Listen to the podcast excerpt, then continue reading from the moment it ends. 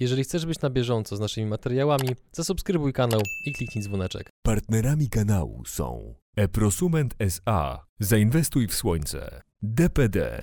Twoi eksperci w doręczaniu.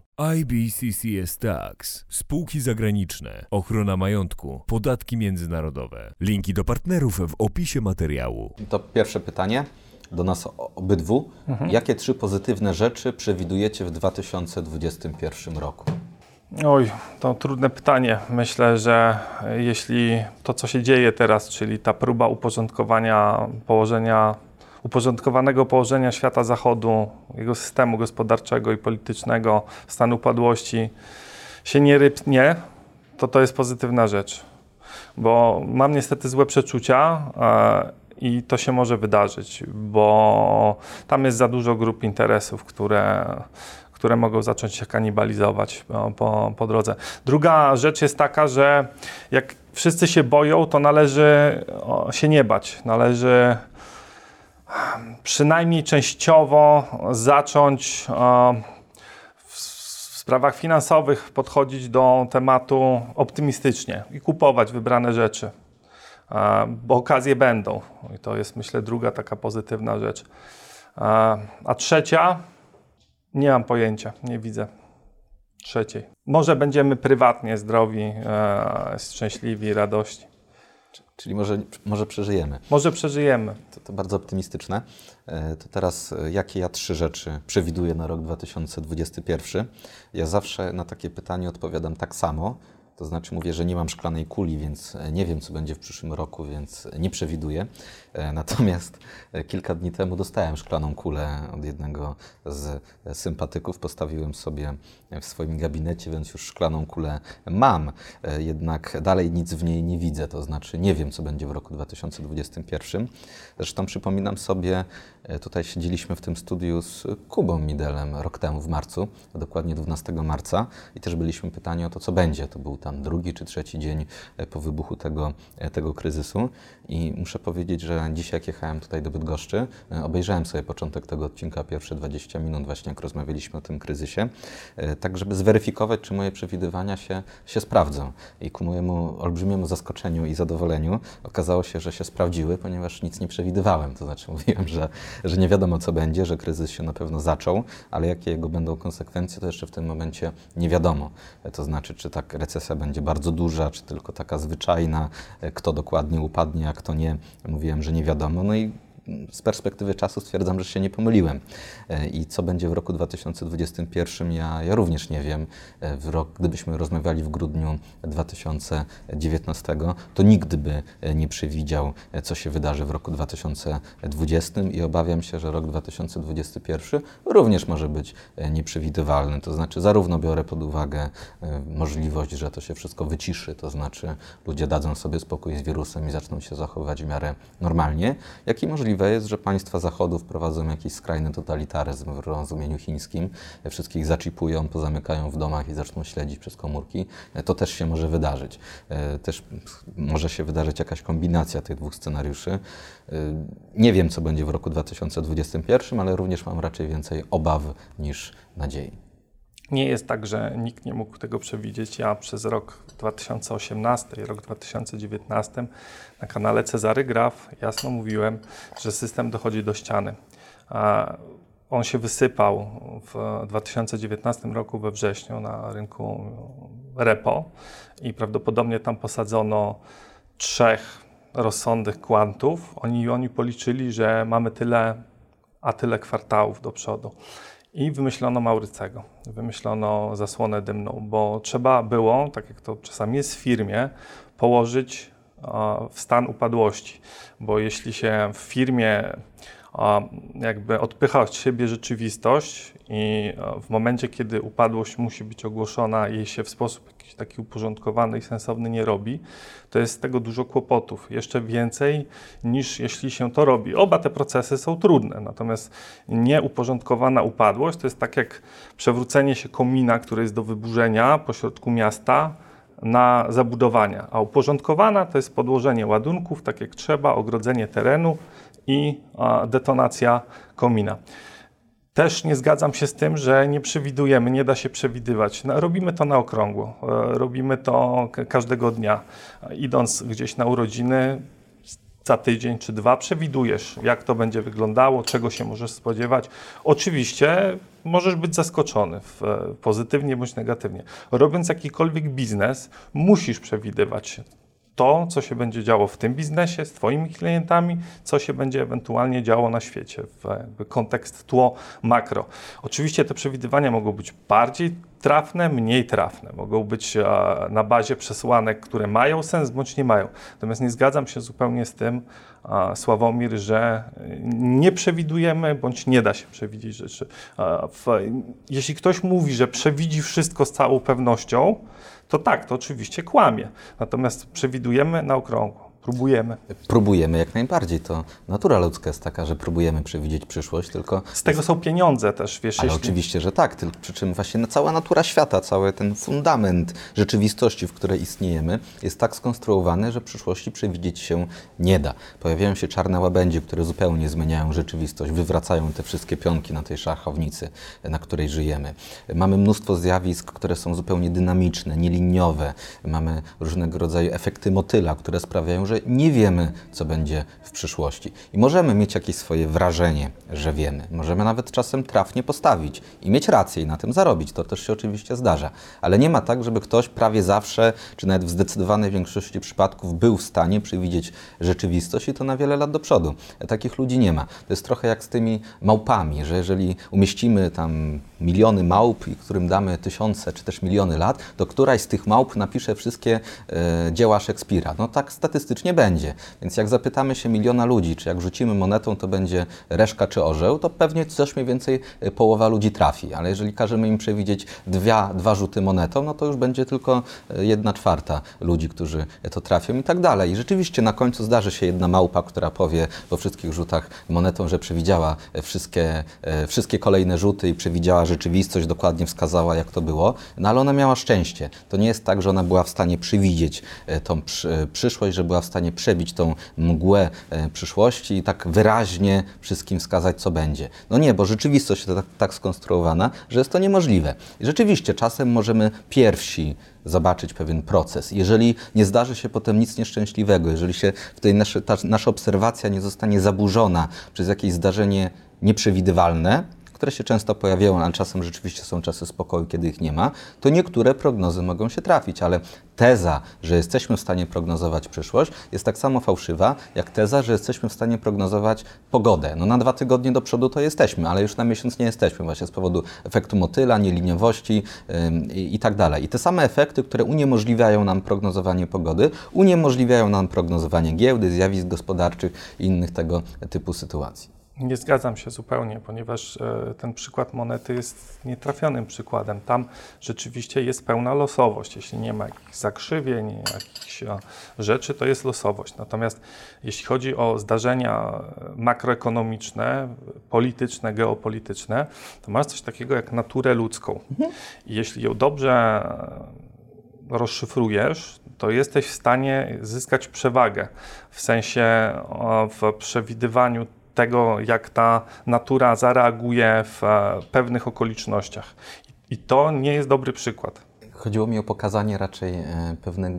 Chciałem Są pokazać, że losowe, z, rzeczywiście owszem. w przyszłości jesteśmy w stanie znaleźć kogoś, kto 15-20 razy z rzędu trafił. Chciałem tylko wskazać, że to jest raczej sfera przypadku szczęścia, a nie umiejętności prognostycznych takiej, e, takiej osoby. Mamy, nie mamy nigdy pełnej informacji. No, jeżeli nie mamy pełnej informacji, nie jesteśmy w stanie skutecznie budować naszego wnioskowania.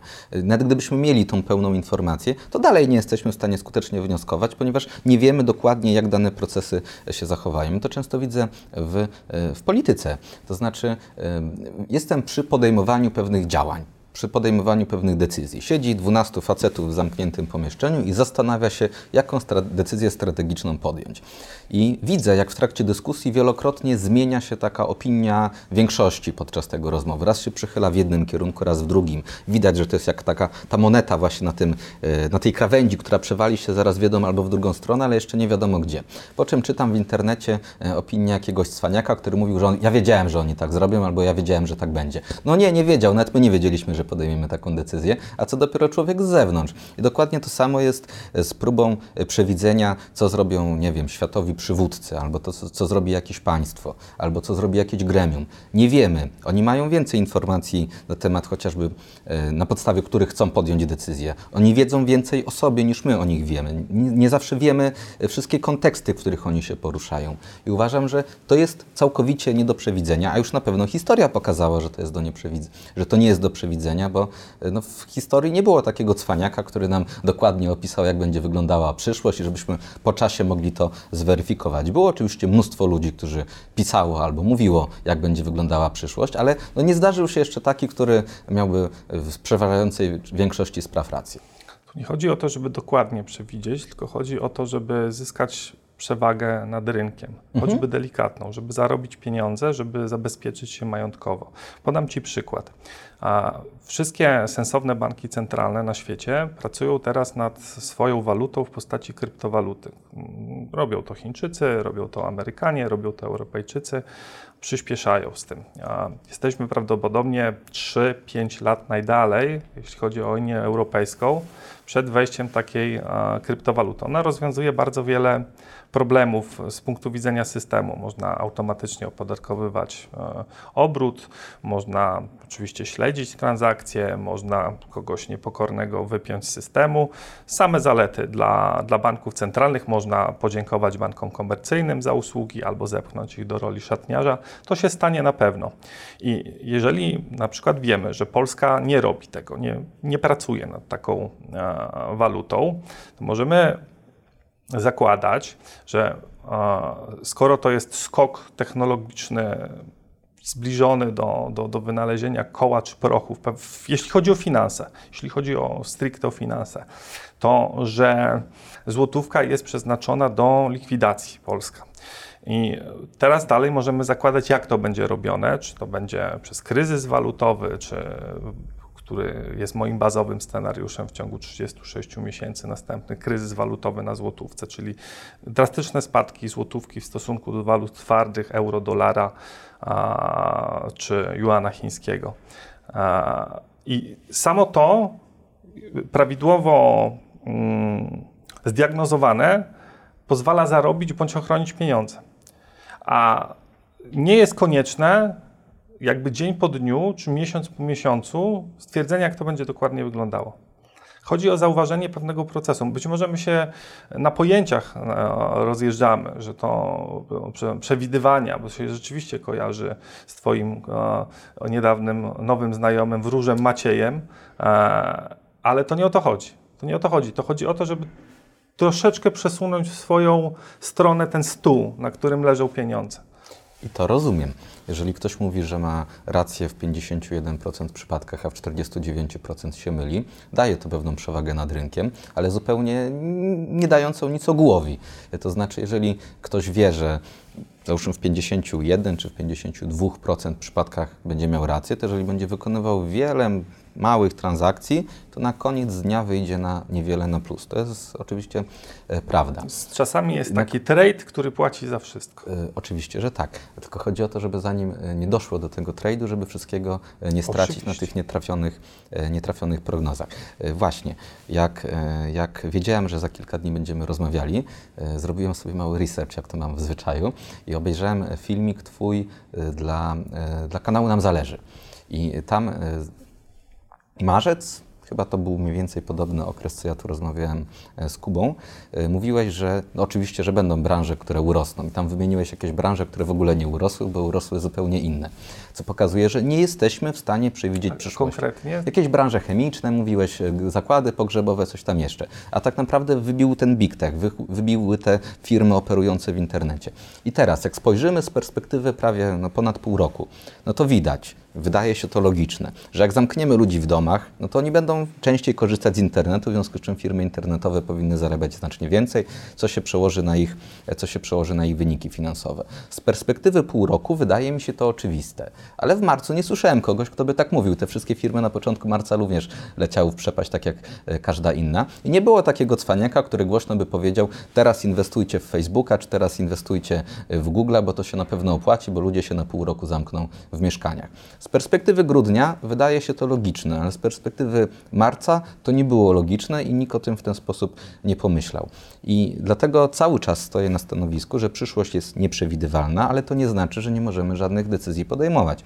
Musimy podejmować decyzje w oparciu o to, że przyszłość jest nieprzewidywalna. To znaczy, możemy zmniejszać swoją ekspozycję na negatywne, możliwe negatywne zdarzenia, które mogą się pojawić, i zwiększać swoją ekspozycję na takie pozytywne, czyli otwierać się na te y, y, pozytywne e, czarne łabędzie i zamykać się na te, na te negatywne, zwiększać swoją antykruchość, tak jak pisał Taleb. To jest coś, co możemy zrobić, ale żeby to robić, musimy zdawać sobie sprawę z tego, że przyszłość jest nieprzewidywalna i dopiero z tego wyciągać konsekwencje.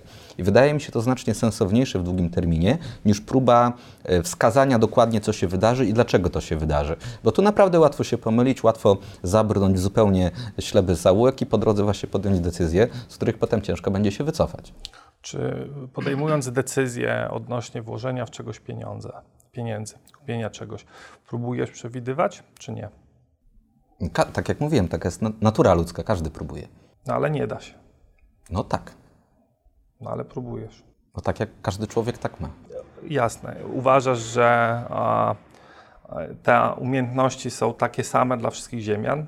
Nie, ludzie mają różne umiejętności. Jeżeli podejmuję jakąś decyzję inwestycyjną, no bo czasem podejmuję, bo muszę, to staram się um, inwestować tylko w miejsca, gdzie jestem przekonany subiektywnie, że mam na ten temat większą wiedzę niż rynek. To znaczy, jeżeli mam informacje, do których nie ma dostępu ogół, jeżeli mam informacje, które wiem, że wpłyną na przyszłą cenę danej, danej rzeczy, których inni nie dostrzegają. To tak, ale przy czym rzadko zdarza się, właściwie się nie zdarza, żeby to było moje przekonanie, jak się rozwinie przyszła historia świata, bo nie wiem.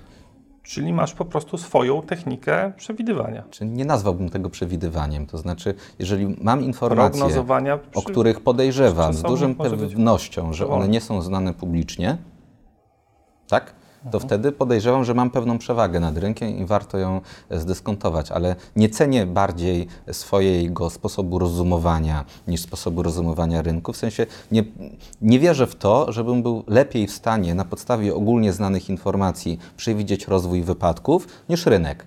W to nie wierzę, ale wierzę w to, że w poszczególnych sytuacjach mogę mieć lepszą wiedzę niż rynek, ponieważ po prostu ją mam, a rynek jej nie ma nic tak dobrze nie działa jak dobry insight. E, to zdecydowanie tak. Natomiast opisałeś po prostu swoje sposoby próby przewidzenia rynku. E, one mogą być takie, mogą być inne. Uważam, że e, jest rozbieżność pomiędzy skutecznością. To pokazała przeszłość, pokaże to przyszłość. Sęk w tym, że przeciętna osoba, klient, analityka, ma krótką pamięć i rzeczywiście szybko zapomina. Zachęcam, żeby oglądać wcześniejsze filmy poszczególnych analityków. A to ja, nie to, żebyśmy się dobrze rozumieli. E, co do zasady uważam, że ci analitycy giełdowi to, to nic nie wiedzą, nie ma sensu ich czytać, bo na ogół mają tylko właśnie takie informacje, które są bezwartościowe, bo już są w cenie. To ja nie twierdzę, że są lepsi i gorsi przewidywacze, tylko że się nie da przewidzieć. Nie da się z całą pewnością przewidzieć, natomiast przewidzieć się da i robimy to na okrągło. Dobrze, może idźmy dalej, bo, bo, bo, bo yy, eksploatujemy cały czas wątek, a mam jeszcze od groma Okej, okay, to pytań. teraz a może to, z czym, e, bo tu się nie zgadzamy, mamy spór. E, mamy taki też drugie miejsce, gdzie mamy spór. Ja uważam, że w Polsce nie da się wprowadzić polskiego wolnego rynku, że to jest niemożliwe, że proste państwo i niskie podatki to jest coś, co na pewno tu nie nastąpi z przyczyn e, demograficznych. Po prostu jest dużo ludzi w wieku średnim i sędziwych. Oni oni nie chcą wolnego rynku, mhm. bo dla nich to jest złe wyjście e, i, i teoretycznie, i praktycznie. I jeśli chodzi o młodych ludzi, to są to często ludzie wychowywani przez nadopiekuńczych rodziców w, w, jako jedynacy, czy, czy z małą ilością rodzeństwa i oni też e, nie chcą wolnego rynku i nie zapragną. Zresztą świetnym testem, na ile ta wolnościowość u nas jest w narodzie, e, były ostatnie wydarzenia e, z stanowieniem prawa, tak jak jest stanowione z wymaganiem rzeczy, które są wymagane. 98% ludzi się podporządkowało w pełni przedsiębiorczość to jednak jest pełen taki duch niespokojny. Ja go nie widzę tutaj i co więcej, z roku na rok demografia będzie szła w coraz gorszym kierunku, w sensie będzie coraz więcej ludzi w wieku sędziwym, e, którzy naturalnie nie chcą wolnego rynku. E, co więcej, ja nie wiem, czy w ogóle to jest nawet technicznie możliwe, jeśli by wszyscy cudownym sposobem zapragnęli tego wolnego rynku, bo w świecie korporacji przypiętych do drukarki trzeba by przebudować ten cały system światowy, żeby ten wolny rynek mógł w tej części Europy zagościć. I twój czar, Sławomir, intelektualny czar, który niewątpliwie masz, jest o tyle niebezpieczny, że paru ludzi może uwierzyć, że, że, że to jest możliwe i, i grać pod to i oni się przejadą e, majątkowo, w sensie nie zdywersyfikować się, nie pozabezpieczać, nie, w, no nie zachowywać się tak, jak powinno się zachowywać w takim systemie. Co ty na to? To znaczy tak, ja nigdy nie mówiłem, że jest duża szansa, że w Polsce będzie wolny rynek i niskie podatki. A czy bo... jest to możliwe, Twoim zdaniem w ogóle? Tak, uważam, że jest to możliwe, ale bardzo mało prawdopodobne. Jak bardzo mało prawdopodobne? No, tak jak mówię, e, nie jestem w stanie e, z dużą dokładnością mhm. szacować przyszłości. Czasem mówię, że jakieś prawdopodobieństwo jest istotne, czasem, że nieistotne, coś Ale jest bardzo 1%, jedna bilionowa procenta. E, podawanie jakiejkolwiek liczby byłoby mylące. To jest mało prawdopodobne. Myślę, że to jest wystarczające przybliżenie. To jest największe przybliżenie, jakie jestem w stanie podać. Wiele, często słyszę takie pytanie, czy wierzę w to, że to się uda. I wtedy odpowiadam, że to jest jak w tej historii o żabie, którą się ktoś wrzucił do, do jakiegoś wiadra ze, ze śmietaną i ona już nie miała żadnej nadziei, że cokolwiek zrobi. Energicznie machała nogami i przypadkiem z tej śmietany ubiła mleko, po czym, po, fu, ubiła masło, po czym po tym maśle wyskoczyła z tego wiadra.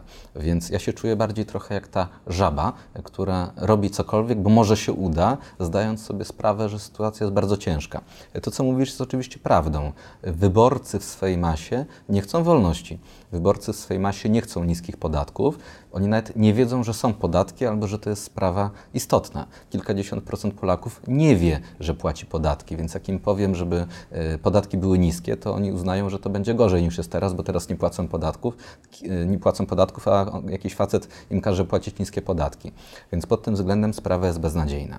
Dalej, e, osoby rzeczywiście starsze, wiedzę o świecie czerpią z telewizji publicznej, która nie będzie ich przekonywała do wolnego rynku w żadnym e, wypadku.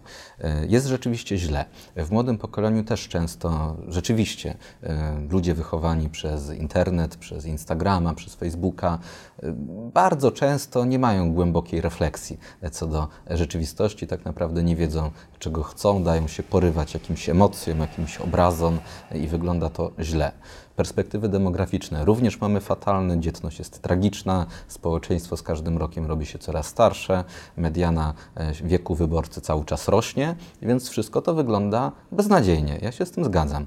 E, jednak to, że prawdopodobieństwo jakiegoś sukcesu jest niskie, nie znaczy, że walno, nie warto próbować, zwłaszcza jeżeli się w to wierzy. I teraz wiele razy byłem pytany na przykład, co uważam o światowym systemie monetarnym, co uważam o bankach centralnych, co należy z tym robić. I wtedy zupełnie szczerze odpowiadam, że nie zamierzam się w ogóle tym zajmować, ponieważ nie mam żadnej wiary w to, żebym kiedykolwiek miał siłę na to, żeby okiełznać międzynarodowy system finansowy, że w Polsce nie ma takiej siły, żeby to w ogóle było możliwe. To, co możemy zrobić w Polsce, to to, żeby te procedury były trochę przyjaźniejsze. Nawet niewiele można obniżyć w tym momencie podatki, bo najpierw mamy wydatki podatki, których w większości również się nie da obniżyć, bo wynikają z konstytucji, z prawa unijnego, z praw nabytych. Przecież emerytom trzeba wypłacać emerytury, ludziom, którzy całe życie płacili składki na ubezpieczenie zdrowotne, trzeba zapewniać dostęp do lekarzy, bo płacili składki na to całe życie, to im się po prostu należy. W związku z czym wydatków, które można ściąć jest niewiele i tak naprawdę to, co można zrobić, gdyby ktoś miał taką władzę, taką wolę, to uprościć to prawo. Bo przedsiębiorcy często mówią, że oni by płacili podatki, ale chcielibyśmy wiedzieć jakie. Chciałbym dostać informację, musisz zapłacić tyle, a tyle, więc ja tyle płacę. A nie, że nie wiem ile mam zapłacić, a po czterech latach przychodzi urzędnik i mi zabiera firmę, bo uznałem, że ta stawka VAT jest błędna. Jeżeli pytałem, jaka powinna być, to mi nie odpowiedzieli w interpretacji podatkowej. Więc ja się swojej pracy, e, w swoim próbach przekonywania e, Polaków właśnie skupiał na takich drobnych rzeczach, żeby ten szewc miał trochę prościej, żeby ten sklepikarz mógł sobie normalnie działać, żeby prawo nie faworyzowało wielkich firm kosztem małych firm. To rozumiem przez wolny rynek. Nie, że wielkie korporacje będą nagle e, nie wiem, rozbite, czy że nie będą konkurowały z polskimi drobnymi przedsiębiorcami, tylko żeby nie były zbyt faworyzowane, żeby tym najmniejszym polskim przedsiębiorcom, żeby tym fir firmom rodzinnym pozwalać się normalnie rozwijać. Nie żeby im pomagać, ale żeby chociaż państwo polskie nie było kierunkowane na nich niszczenie. I to uważam jest jak najbardziej możliwe. To są bardzo słuszne postulaty, ale przewiduję, że nie należy grać w podwolny rynek w Polsce. Nie będę się tutaj spierał. Dziękuję. Pytanie do obojga. Jakie scenariusze dla Unii Europejskiej przewidujecie na 2021 rok? Nie wiem, co będzie.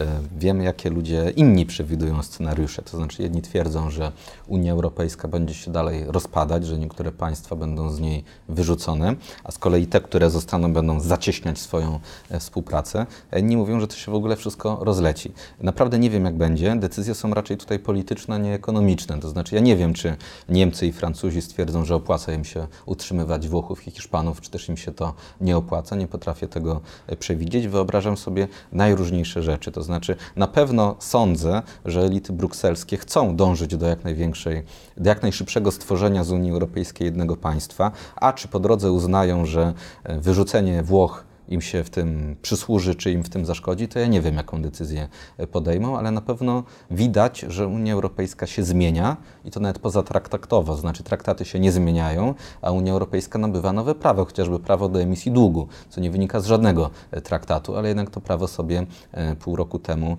biurokraci unijni przyznali. Więc Unia Europejska próbuje stać się jednym państwem, a czy jej się to uda jakim kosztem, to ja pojęcia nie mam. I też nie wiem, czy to cokolwiek się rozstrzygnie w 2021 roku. Takie procesy są bardzo długie. Związek Radziecki upadał przez wiele dekad. Imperium Rzymskie to chyba przez 200 lat upadało. Więc naprawdę nie wiem, czy jakiekolwiek rozstrzygnięcia to będą w roku 2021. Przypomnijmy sobie, ile lat już trwa komedia z Wielką Brytanią. Zanim miało być to referendum, potem referendum, potem wychodzenie z tej Unii Europejskiej, więc to są procesy, które trwają latami i zdziwiłbym się, gdyby coś już się tu w przyszłym roku rozstrzygnęło.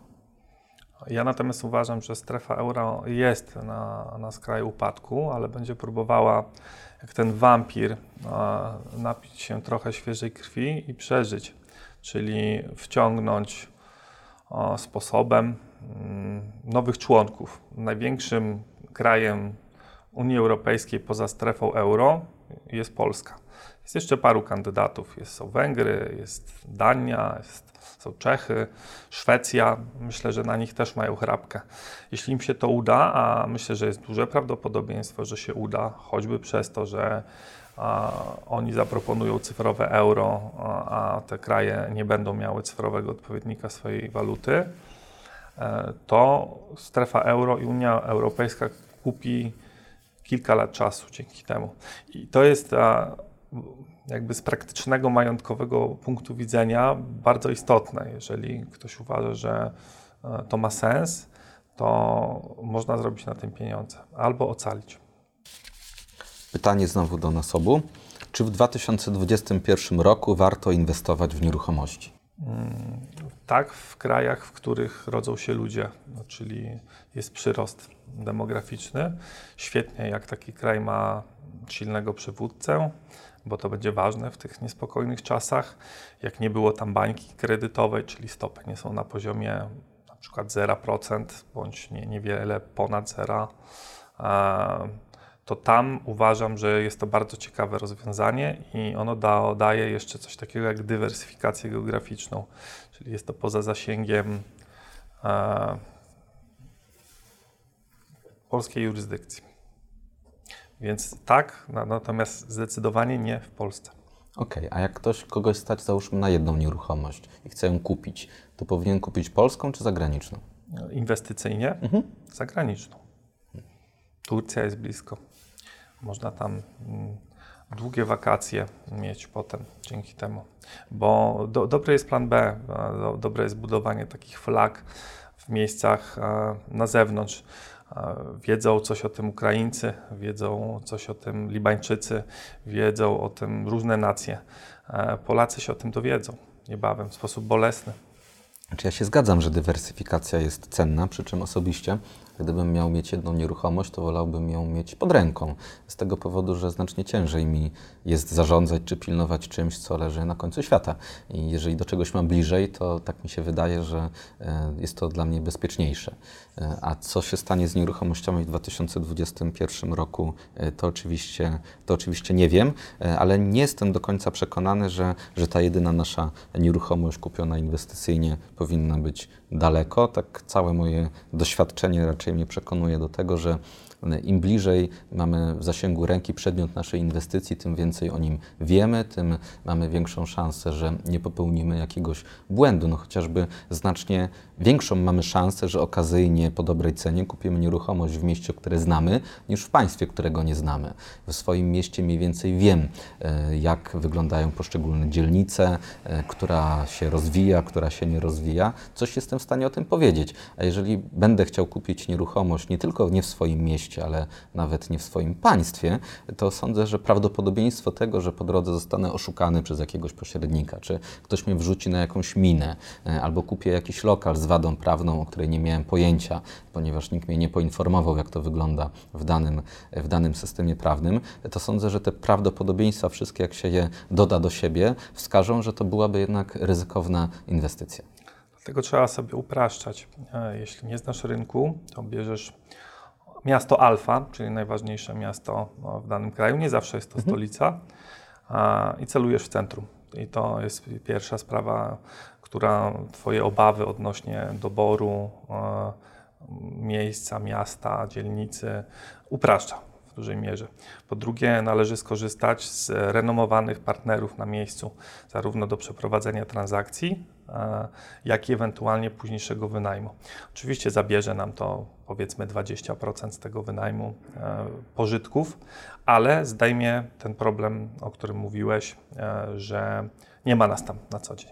Więc tak to trzeba robić. Znaczy, wiadomo, że tym ryzykiem można i należy zarządzać, jednak nie da się go w mojej ocenie zlikwidować. To idziemy, idziemy dalej.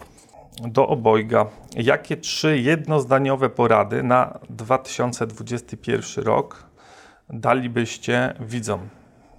Trzy jednozdaniowe. To pierwsza. Yy, uważaj na czarne łabędzie. Druga W czasach dużej niepewności bądź ostrożny. I trzecia, pamiętaj, że celem życia nie jest przeżycie. Hmm, moje, dywersyfikujcie się. Na pasywną agresję reagujcie tak, jak powinno się reagować na pasywną agresję, czyli robieniem swojego, obojętnością, a jeśli to nie pomaga, odejściem to jest trochę jak w związku. Myślcie mądrze o swoich pieniądzach. Pytanie do Cezarego. Czy ten super kryzys to już był, czy będzie w 2021? Zaczął się w marcu widocznie 20, niewidocznie jesienią 19. Moim zdaniem potrwa od 7 do 15 lat, jest to przewidywanie. Takie superkryzysy e, trwają długo. Poprzedni trwał między 1914 a 1945. Bardzo dużo rzeczy się na świecie działo. To był okres bardzo burzliwy tego przejścia. Jeszcze wcześniejszy trwał 26 lat. Teraz świat szybciej płynie Więc e, myślę, że to będzie krócej, nie będzie 30 lat, będzie między 7 a 15. A to jest dopiero intro, to jest dopiero początek i niestety mam złe przeczucia. Chociaż z majątkowego punktu widzenia, kiedy jest strach, dobrze wykazywać pewien optymizm, być kontrariańsko nastawionym, to jest to bardzo trudne, bo jeśli ta próba położenia systemu w, w sposób uporządkowany w upadłość się nie uda, coś się rypnie, to może się nawet zakończyć życie na planecie, jeśli będzie kaskada. System jest bardzo złożony obecnie i jest duże ryzyko tam.